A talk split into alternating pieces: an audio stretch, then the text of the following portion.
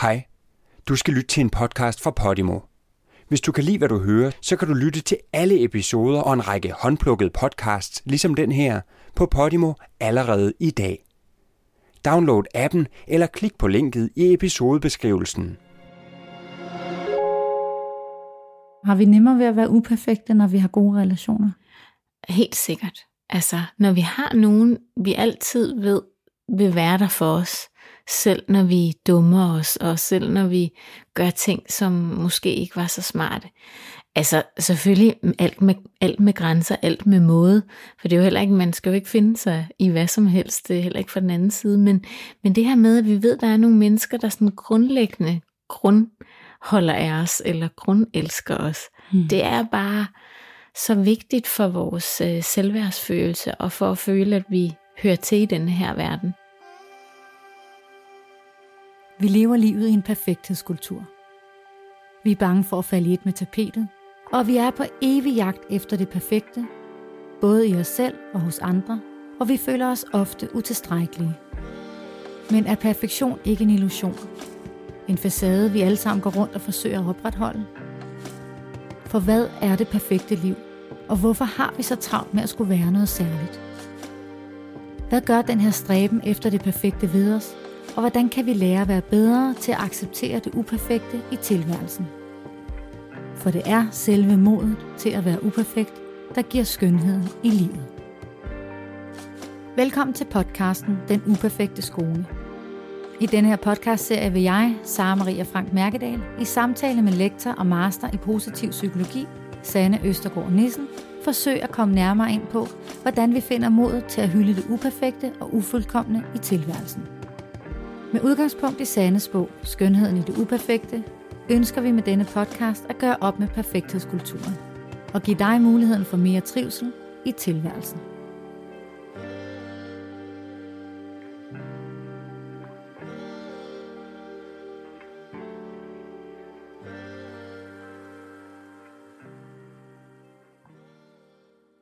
Jeg er mig, du er dig. Man kan til tider ønske sig at være en anden, men hvorfor egentlig for fanden? Det ville være trist, hvis vi alle gik og lignede hinanden. Derfor foretrækker jeg, at jeg er mig, og du er dig. Ikke mere maskelej.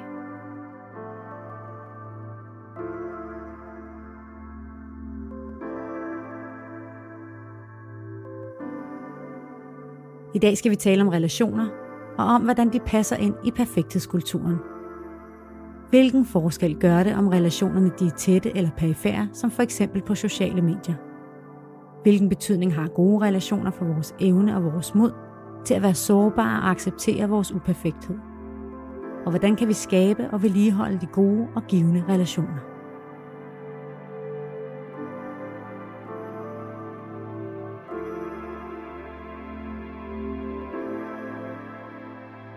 Hvordan passer perfekthed ind i relationer? Det passer bare helt enormt dårligt ind i relationer. Med det her med, at man skal være perfekt på en bestemt måde. Fordi perfektheden bliver jo sådan en maske, man tager på. Og vi ved jo alle sammen, hvad der sker, når man taler med en maske. Det er jo ikke et, en maske er jo ikke et menneske. Så det her med, at man taler med en facade, det er, det er ret ødelæggende for, for vores relationer. Vi har brug for, at, øh, at vi har brug for andre mennesker. Vi har brug for hinanden, og vi har brug for, øh, for den ægthed, der er i at kunne tale med hinanden om de ting, der fylder i vores liv. Både de gode ting, men også dem, der kan være svære. Ja, fordi hvad er det egentlig, at relationer betyder for os som mennesker? Jamen, vores relationer er jo altafgørende. Vi ved jo alle, når vi, når vi mister nogen, i vores liv, så, øh, så gør det forfærdeligt ondt. Fordi at, og det kan være på den ene eller den anden måde, det kan være et forhold, der er gået forbi, men det kan også være, at man simpelthen øh, mister en forælder eller en bedste forælder, eller altså, når nogen går bort. Og det gør jo bare forfærdeligt ondt, fordi når man elsker nogen, så er det bare enormt svært og hårdt at miste. Og det er jo fordi, at vores relationer, vi er jo vores relationer på alle mulige måder. Og det er jo også, perfektionismen skabes jo også i relationer, fordi det er jo netop er på grund af de forventninger, vi går og tror, at vi har til os mm. selv og hinanden. Så, så vores relationer er bare afgørende, også i forhold til vores trivsel. Man siger jo, at øh, de mennesker, der lever længst, er jo dem, som har gode og sunde relationer, altså har en ægtefælle øh, til, til langt op i, i livet. Det er faktisk også øh, nogle af de mennesker, der lever længst. Og det giver livskvalitet at, at have stærke relationer. Men også at have gode venskaber. Altså at have nogen, der er livsvidende, nogen, der holder øje med en og, hmm. og hjælper en. Øhm, både når, altså som hujer og siger, way, når det er, at livet går godt, og når man vinder vild med dans, øh, og at det hele det bare kører på skinner, så er det jo dejligt at have nogen, der, der bakker en op og faktisk soler sig i en succes. Og omvendt, når det er svært at have mere at gøre i livet, så er det jo virkelig dejligt, at man har nogen, man kan lægge sit hoved på, på skulderen af. Men der findes vel både gode og dårlige relationer? Der er jo, der er jo som med mennesker jo også med relationer. Øhm, men en af de problematikker, som, som jeg synes, jeg kan se i den her perfekthedskultur, det er, at vi har er kommet til at tage nogle af de her principper for forbrugskulturen til os, hvor det her med brug og smid væk. Altså når en skål går i stykker, så, øh, så i stedet for at sætte dig til at reparere den, øh, så er det bare meget nemmere at smide den ud og købe en ny. Og der kan godt være lidt en tendens til det i forhold til vores relationer også, at hvis relationerne bliver for bøvlede, jamen så, øh, så er der jo ikke, det er jo ikke svært at, øh, at kunne gå ind og finde en erstatning. Men der er bare ikke nogen, der siger, at den der erstatning, den, at den var bedre end det, man egentlig kom fra. Der er ikke nogen, der, er ikke nogen, der siger, at græsset er grønnere på den anden mm. side.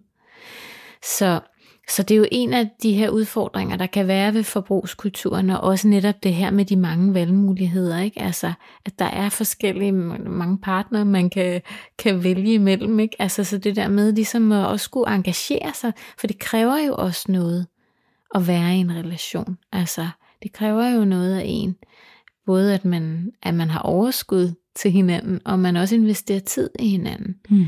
Men selvfølgelig er der nogle relationer, der ikke er, er sunde for os. Har du selv oplevet det her med, at du har haft en relation, hvor at det jo egentlig er et godt menneske, men at relationen, I har fået bygget op, har været?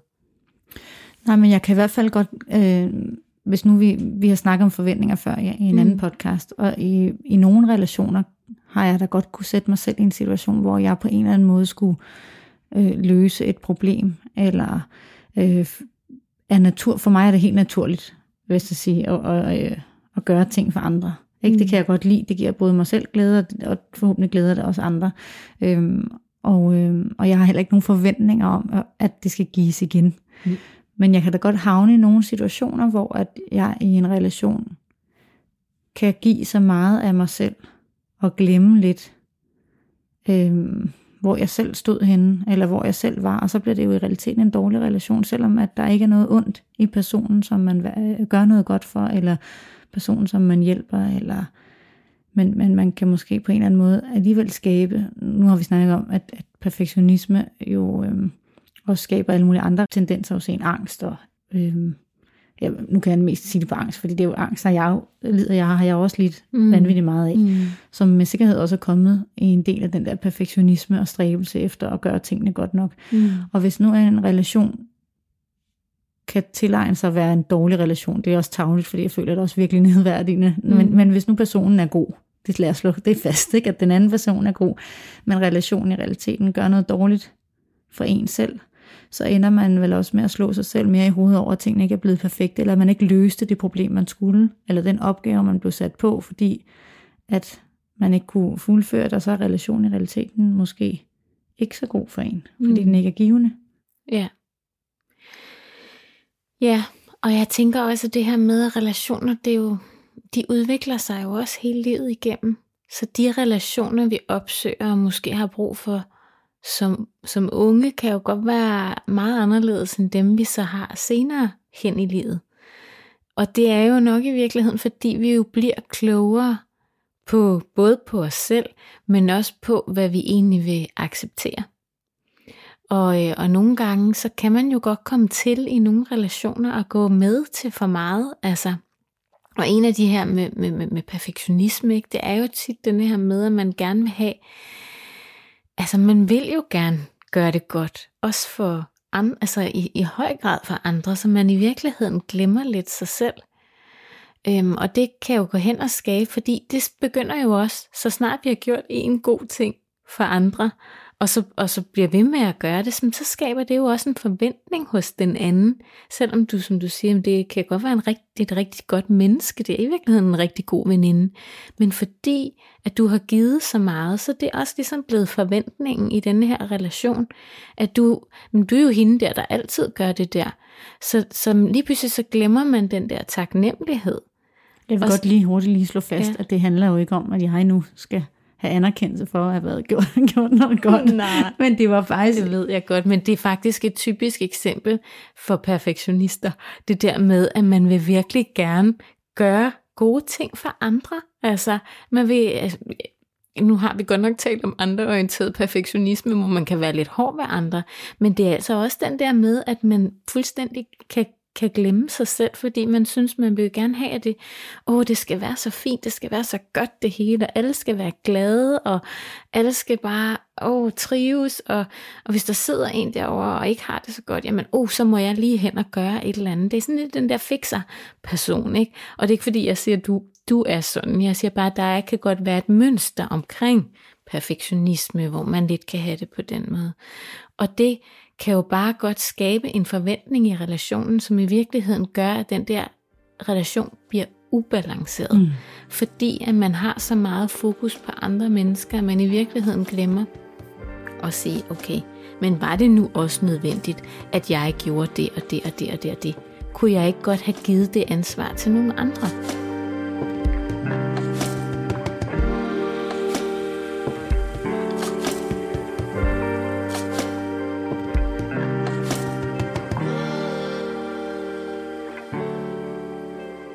Men jeg kan godt lide den der med at bare sige, at det er ubalanceret.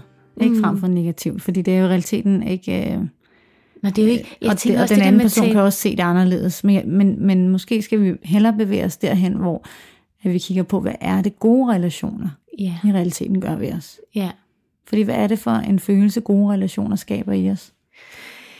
Jamen, gode relationer er jo der, hvor vi jo kan udvikle os sammen. Altså det der med, at når man udvikler sig, sig sammen i virkeligheden, så både udvikler man sig selv, men det gør jo også, at vi store trives. Altså man siger inden for hele den der trivselsforskning, der er relationer bare en af byggestenene øh, til den gode trivsel. Og det er, at vi, vi, vi, vi er gladere, vi fungerer bedre, vi, vi tør også at være mere uperfekte når vi har nogen, som vi ved, der rent faktisk går ind og bakker os op. Så hvis så snart vi ikke træder lidt ved siden af, jamen så, øh, så, så ved vi, at så gider de ikke være venner med os mere. Altså, så vi ved jo bare, at fra forskning, at det er, relationer er jo sådan grundstenen for, for et, et godt liv. Ja, for har vi nemmere ved at være uperfekte, når vi har gode relationer? Helt sikkert. Altså, når vi har nogen, vi altid ved, vil være der for os, selv når vi dummer os, og selv når vi gør ting, som måske ikke var så smarte. Altså selvfølgelig alt med, alt med grænser, alt med måde, for det er jo heller ikke, man skal jo ikke finde sig i hvad som helst, det er heller ikke fra den anden side, men, men det her med, at vi ved, at der er nogle mennesker, der sådan grundlæggende grundholder af os, eller grundelsker os, hmm. det er bare så vigtigt for vores øh, selvværdsfølelse, og for at føle, at vi hører til i den her verden. At det er, at vi er en del af fællesskabet. Noget af det værste er jo den der følelse af at stå, stå uden for fællesskabet, og ikke være inkluderet. Og det kan man sige, det er en af de her øh, hovedudfordringer for os som menneske, det er, tør jeg være ægte i en relation? Er jeg sikker på, at det andet menneske virkelig vil kunne acceptere mig, som jeg er? Hvis de virkelig så, altså hvem jeg er, ikke? Mm. Bag den der facade. Men det er jo også derfor, vi ser, at, eller jeg vurderer, at det er derfor, vi ser den stigende ensomhed også blandt unge mennesker. Det er fordi, at man er, man er bange for at være ægte i relationer. Man er bange for at turde vise, hvem man egentlig er bag masken. Så man render alle sammen rundt med sådan en eller anden selvskabt øh, avatar, og, og, så, og så er der jo også hele den der idé om, at du skal bare smile og være glad, ikke? Altså, der er ikke nogen, der gider at høre på dine dårlige dage, men i virkeligheden, det her med, at når vi tør dele de svære sider af livet med hinanden, er jo faktisk også virkelig der, at man bygger nogle virkelig stærke relationer. Altså nogle af de stærkeste relationer, jeg har, er jo fra, øh, fra svære perioder i mit liv, hvor man jo virkelig kunne mærke, at der var jo altså nogle mennesker der, der gerne ville hjælpe og støtte. Ja, fordi hvad gør den ærlighed i relationer ved os som menneske? Jamen det gør, at man føler, at man hører til. Og det har vi alle sammen bare et ekstremt stort behov for. Altså at føle, at vi er en del af fællesskabet. Der er sådan tre psykologiske behov, som, øh, som, for, som skal være opfyldt, for at vi er motiveret og for at vi trives. Og den ene, det er det her med, at man skal føle, at man er herre i eget liv. Altså at man har nogle gode valgmuligheder, at man, at, at, øh, at man ja, pilot i sit eget fly. Altså. Mm-hmm. Og så er der den her oplevelse af, at man er kompetent. Det er også en af de her grundpsykologiske behov, vi har, som skal være opfyldt.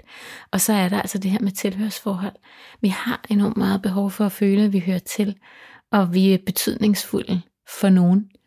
Øhm, og det er det, vores gode relationer. Jeg smiler, når du siger det, fordi man kan mærke, at man får en, jeg kan mærke, at jeg får sådan en følelse af varme inde i kroppen, når man snakker om den her relation, ikke? At Ja. have en, Ja, en tæt, ærlig relation. ja for hvad er det for dig? Altså, når du sådan tænker sådan en tæt, ærlig relation, hvad, har du sådan et billede af sådan en god veninde, eller altså? Jeg har billeder af mange dejlige veninder.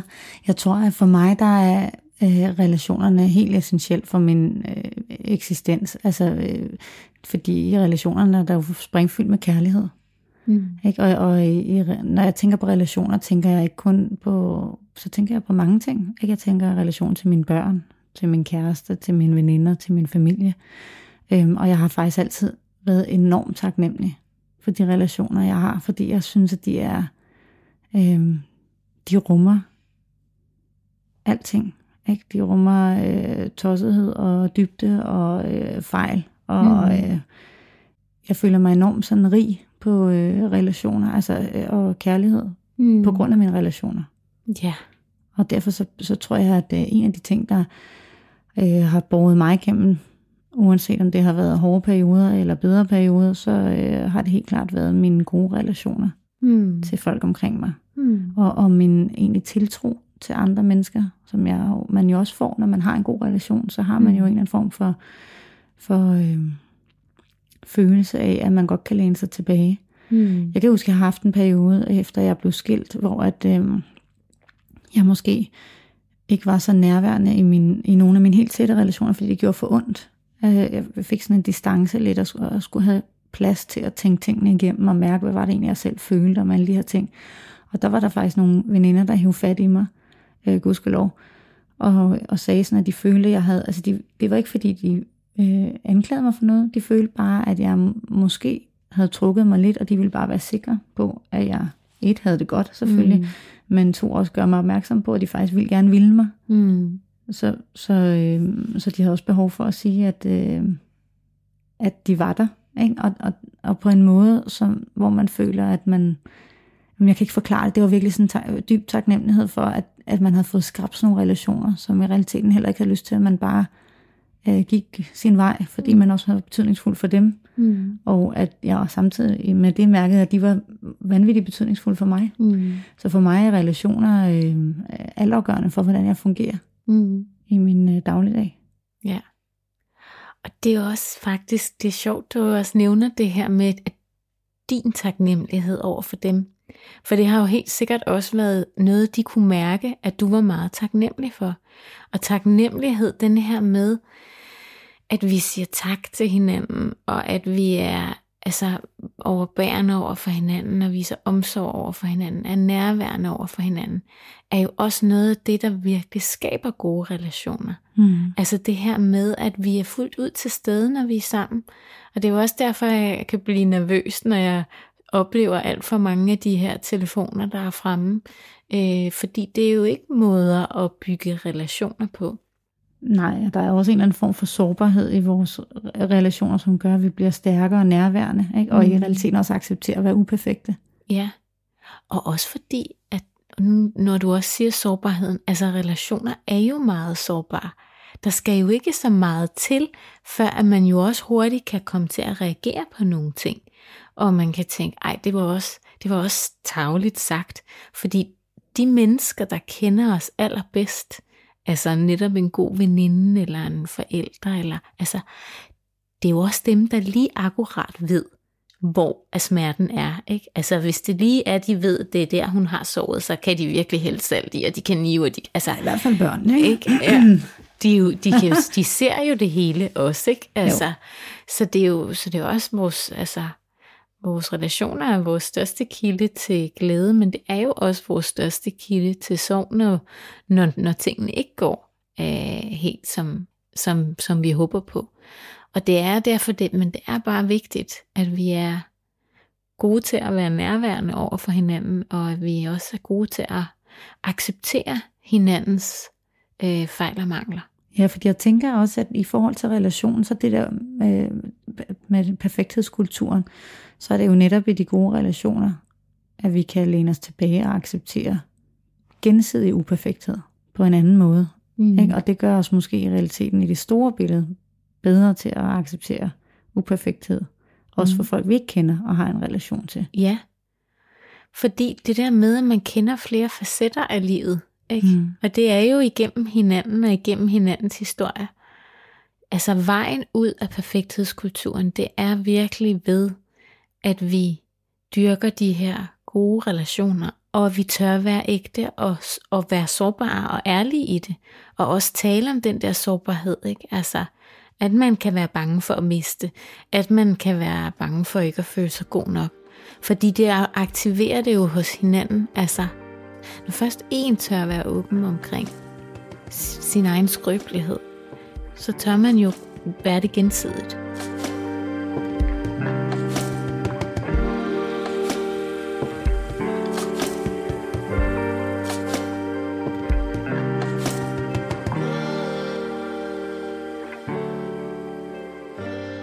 Vi snakker om sårbarhed, hvordan afspejler det sig så i vores relationer på de sociale medier for eksempel?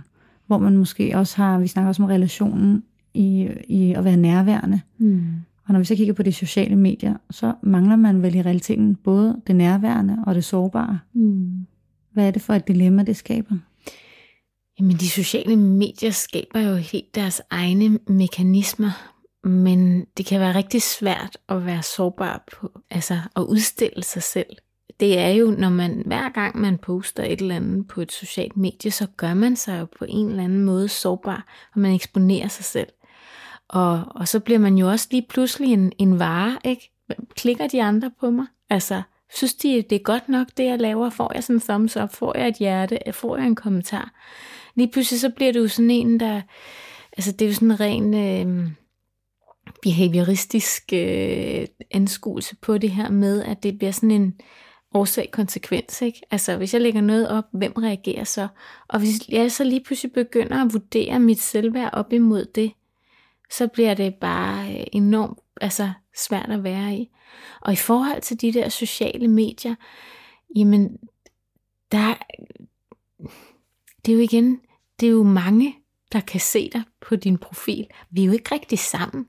Vi er jo, når du har lagt noget på for fem timer siden, så er det jo fem timer siden. Du var et andet sted på det tidspunkt. Altså, vi er jo ikke sammen om det. Nej, man skaber ja. den der distan- distancerende relation på de sociale medier egentlig en form for ensomhed. Det, det er jo i hvert fald også noget af det, som nogle studier er inde at vise, at de her sociale medier jo også er med til at skabe ensomhed, fordi man jo reelt jo egentlig ikke lærer hinanden at kende. Det bliver lige pludselig bare den der øh, mekanisme med, når man der var en, der lige svarede, der var lige en, der gav en kommentar man skal dog heller ikke sådan helt undervurdere, fordi det kan også godt være, altså, at i virkeligheden, hvis man, øh, jeg har oplevet selv, da min mor gik bort, og jeg delte det her på sociale medier, jeg fik jo simpelthen en kærlighedsstorm tilbage med folk, der skrev, åh, vi er og tænker på dig, og hvordan har du det? Altså, der var enormt mange mennesker, der, der gerne ville hjælpe og støtte op om det. Så det er heller ikke sådan, at så jeg synes, at sociale medier er fuldstændig håbløse. Øhm, men det er bare, det er jo ikke der, de virkelig nære relationer skabes. Altså, det er jo ikke der, jeg virkelig lavede min sorgbearbejdning heller vel. Det var jo sammen med de mennesker, som rent faktisk var sammen med mig, eller mm. som brugte noget tid på mig, og investerede noget tid i mig. Og det gør man ikke nødvendigvis på de der sociale medier, selvom man måske bruger meget tid der.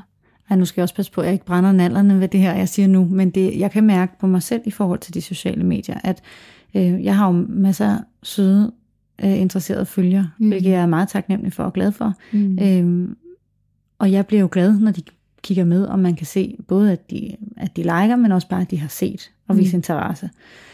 Men der er der en ting i mig, som gør mig gladere, end når folk, jeg ikke kender, kigger med. Det er da, når dem, jeg har en tæt relation til, kigger med, mm. eller liker, eller mm. øh, ringer op og spørger til noget, som jeg har postet, fordi at de er nysgerrige af ren interesse mm. for vores relation. Mm. Øhm, jeg kan tydeligt mærke forskel på de sociale medier fra reaktionen fra folk, jeg kender, og fra reaktionen fra folk, jeg ikke kender. Mm. Og det er ikke fordi, jeg vil meget, meget gerne have, at dem, jeg ikke kender, også følger med. Ja, det er jo selvfølgelig derfor, jeg er der også. Ja. Men der er jo, man mærker det på en anden måde i sit hjerte. Mm når folk, man har en tæt relation til, også kommenterer på de sociale medier. Mm. Det har jo en helt anden betydning for en. Mm. Og det er jo den der relation, som ikke kan skabes over de sociale medier, fordi den ikke er nærværende. Mm. Så, så grunden til, at den rammer dybere i hjertet, når det er en, man kender godt, det er jo fordi relationen har en anden historie. Og har nogle flere lag. Ja. Ikke? Fordi så det er jo ikke bare et billede, du har postet, og så er der nogen, der reagerer på det så, så, så er der en hel historie, nogle, mange flere lag, de re, egentlig reagerer på øhm, i forhold til det. Men altså lige sådan i den forbindelse, nu siger du, at det er jo dejligt, at der er mange, der har lyst til at følge med og, og kommentere og like. Tror du, du ville reagere anderledes, hvis du havde en lukket profil på Instagram? Jeg tror helt klart, at jeg vil poste anderledes. Mm. Ikke? Jeg vil øh, jeg er jo meget opmærksom på, at, at jeg synes, jeg giver meget af mig selv, men jeg er jo stadig opmærksom på, at mit privatliv er til anskuelse. Hvilket vil sige, at øh, jeg poster jo ikke med min kæreste, eller særlig meget med mine børn. Mm. Øhm, jeg, jeg, giver, jeg, jeg tror også, jeg vil give udtryk for nogle andre ting, hvis jeg gjorde det privat. Helt klart. Jeg, jeg tror, der, er, der vil være stor forskel. Ikke, at jeg vil være en anden. Jeg er jo, ikke en, jeg er jo den, jeg er, mm. uanset øh, om jeg har en åben eller lukket profil. Men min, øh, men min post vil nok se anderledes ud, hvis min profil var lukket. Mm. Fordi jeg vil turde dele mere med mine relationer. Ikke nødvendigvis øh, noget negativt eller noget mere sårbart, men bare, øh, jeg vil føle det mere lovligt også at dele mm. nogle af mine tætte relationer. Mm. Og mine tanker fordi det var folk mm. på en lukket profil, som kendte mig privat. Og hvorfor tror du, det er sådan? Der er jo en del af de sociale medier, som for mit vedkommende, når jeg har en åben profil, der jo også er øh, arbejdsrelateret, og, og, øh, og lige så snart man åbner op for det, øh, hvor hele verden i realiteten kan anskue ens tilværelse, så øh, begynder man jo at sortere i sit private. Altså så begynder man jo at holde nogle af dine, sine kort ret tæt på, mm. på hånden. Mm. Ikke? Fordi at, øh, ja, ligesom i et hvert andet spil, at, at modstanderen ikke skal se alle ens kort. Mm. Ikke? Og det er vel lidt det samme, den der med, at, at, at der er... Jeg poster jo en gang imellem med mine børn, men jeg tænker også meget over det. Mm. Både i forhold til dem, og, og deres sådan, at de ikke skal stå til skue for, øh, for hele verden, men også lige så meget fordi, at min profil handler ikke. Den handler om mig og en del af det, som jeg foretager mig, primært arbejdsmæssigt. Ikke? Og så må mm. man godt få lov til at, at lade døre stå på klem, hvor man kan få lov til at se lidt ind i, privaten. Men, mm. men det er bare vigtigt for mig, at jeg ikke der ville jo ikke være noget privat til alle mine andre venner, mm. hvis jeg lagde det hele ud til mm. alle andre. Og, og, og øh, som menneske har vi vel behov for, at de tætte relationer også har en del af ens private mm. øh, jeg med sig, fordi så føler de, at de får noget andet af en. Mm. Og jeg føler også, at jeg kan give noget andet af mig selv. Ja, og det er heller ikke nødvendigvis sundt for os at eksponere os vores følelsesliv for, for hele verden. Altså, eller for alle, der ligesom kan se med. Øhm, fordi det er jo også igen det der med, hvem vil du gerne være, gøre dig sårbar overfor? Altså sådan, sådan helt i hjertet ikke det overfor. Og det er jo noget, der opstår i en relation, fordi at den anden person jo også giver noget af sig selv. Så det er, det er jo også fordi, at på de sociale medier bliver det jo meget envejs kommunikation. Altså du, du kommunikerer det ud, så der er nogen, der reagerer på det eller svarer på det. Men det er jo sjældent, at det, at det er ligesom, når man, vi sidder i en dialog her, hvor at tingene går begge veje. Ja, plus man skal huske, at det ægte liv, det leves jo i virkeligheden, og ikke på de sociale medier. Åh, oh, det synes jeg er sådan en dejlig sætning. Og det er jo de ægte liv, der leves lige her og nu med de mennesker, der er lige her og nu.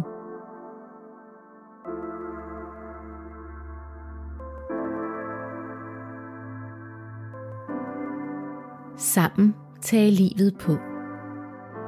Sammen har vi været fra vi var små. Sammen lærte vi at gå. Sammen forsøgte vi verden at forstå. Sammen tog vi livet på. Nu er vi ikke længere så små. Nu er vi ikke så ofte sammen. Men når jeg ser dig, ser jeg mig. Sammen husker vi barneleg. Selvom vi ikke hver dag siger hej, vokser vores venskab stadig i mig. Vores venskab løber tykt i blodet, giver gødning til livsmodet. Jeg ved, at vi altid vil følges ad. Denne livsdom gør mig i hjertet glad.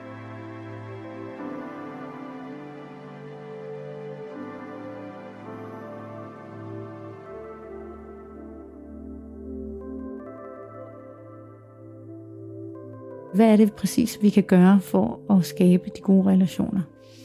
Men den, det, altså, jeg vil sige, det, er sådan, det er sådan fire trin i virkeligheden. Ikke? Det er det der med for det første at se på hinanden, opleve hinanden, se hinanden i øjnene, sørg for at være sammen og have fælles tid. Sørg for at lytte til hinanden, altså stille spørgsmål, men være allerbedst til os at lytte til, hvad der egentlig bliver sagt. Øhm, så man hele tiden prøver at forstå hinanden. Også fordi vi ved jo også godt, det er også der, at de største misforståelser opstår. Ikke? Altså min mand han var pissesur på mig i går, fordi jeg snærede af ham. Ikke? Fordi jeg har misforstået noget, mm. han sagde. Hvor jeg bare tager for givet, det var da det, han mente. Men det var det da ikke. Altså det der med virkelig at lytte og prøve at stille spørgsmål. Jeg og prøve. sige, spørge, at nu ja, opfatter jeg det sådan her, ja, var det det, du mente? Var det egentlig det, du mm. lige mente lige her og nu? Eller jeg oplever det som om, du siger det her til mig. Mm. Den der med, at man siger... I realiteten også blive på sin egen bane ja, i det. Ja, netop den der med, at man siger, jeg føler, at du siger sådan og sådan, og jeg oplever, at du siger sådan og sådan. Er det, er det rigtigt forstået? Mm. Fordi så får man det jo afklaret, i stedet for at man bare siger, du skal ikke komme her og dømme mig. Ikke? Altså, det, det har jeg da heller ikke gjort. Altså, så den der med, det opstår enormt hurtigt. Mm. Så den første, det, den der med at lytte, være, altså, være nærværende over for hinanden, øh, være opmærksom på hinanden, lytte til hinanden. Og jeg ved godt, det er også banalt, fordi det ved lytterne her jo også godt, at det er jo en, kilden til gode relationer. Nå, men derfor men kan man da godt lide, jeg kan da godt lige få sådan en reminder, der hedder sådan, mm, jeg ja. skruer lige op for den der. Ja, mm. lige præcis. Men så også give, give sig tid, altså give tiden lov til at, at, at leve, altså være i det. Altså i stedet for, det er jo også det der med, at vi har så travlt med alle mulige ting, vi skal nå, så vi er ikke altid så gode til ligesom at sige til os selv, det, det er lige her nu, jeg er her og det er lige her nu, det er det her, jeg vil bruge min tid på. Men simpelthen så give tiden lov til at, at, at udfolde sig, frem for hele tiden at have et eller andet fast mål, man skal nå med relationen. Det er, det er enormt øh, vigtigt. Og så gøre nogle ting sammen. Ligesom du også øh, nævnte, at det her med, at man, man gør nogle ting sammen med, med sin familie eller venner. For ligesom at styrke de her ting, for det er jo igennem de her, når vi laver ting sammen og gør ting sammen, at vi virkelig finder ud af, at øh, hvad der er sjovt at gøre. Det er det her med at gøre fælles, at der egentlig er den, kan man sige, den, den sidste gode ting. Altså det er det her med, at man, at man sørger for at gøre nogle ting sammen, som man synes er sjovt, og også at dyrke nogle interesser sammen, ikke? Altså det sad vi jo også og talte min mand og mig om i går. Jamen det er vigtigt, at man kan drømme sammen. Altså vigtigt, at man kan at man gør nogle ting, har lyst til at gøre ting sammen. At man ikke bare sidder og isolerer sig selv, fordi vi, altså relationer skabes ikke i isolation, det skabes jo ved, at vi rent faktisk er fælles og sammen om det. Det synes jeg var meget smukt. at slutte af med at være sammen om tingene. Det er da det, relationer handler om. Ja, det er præcis.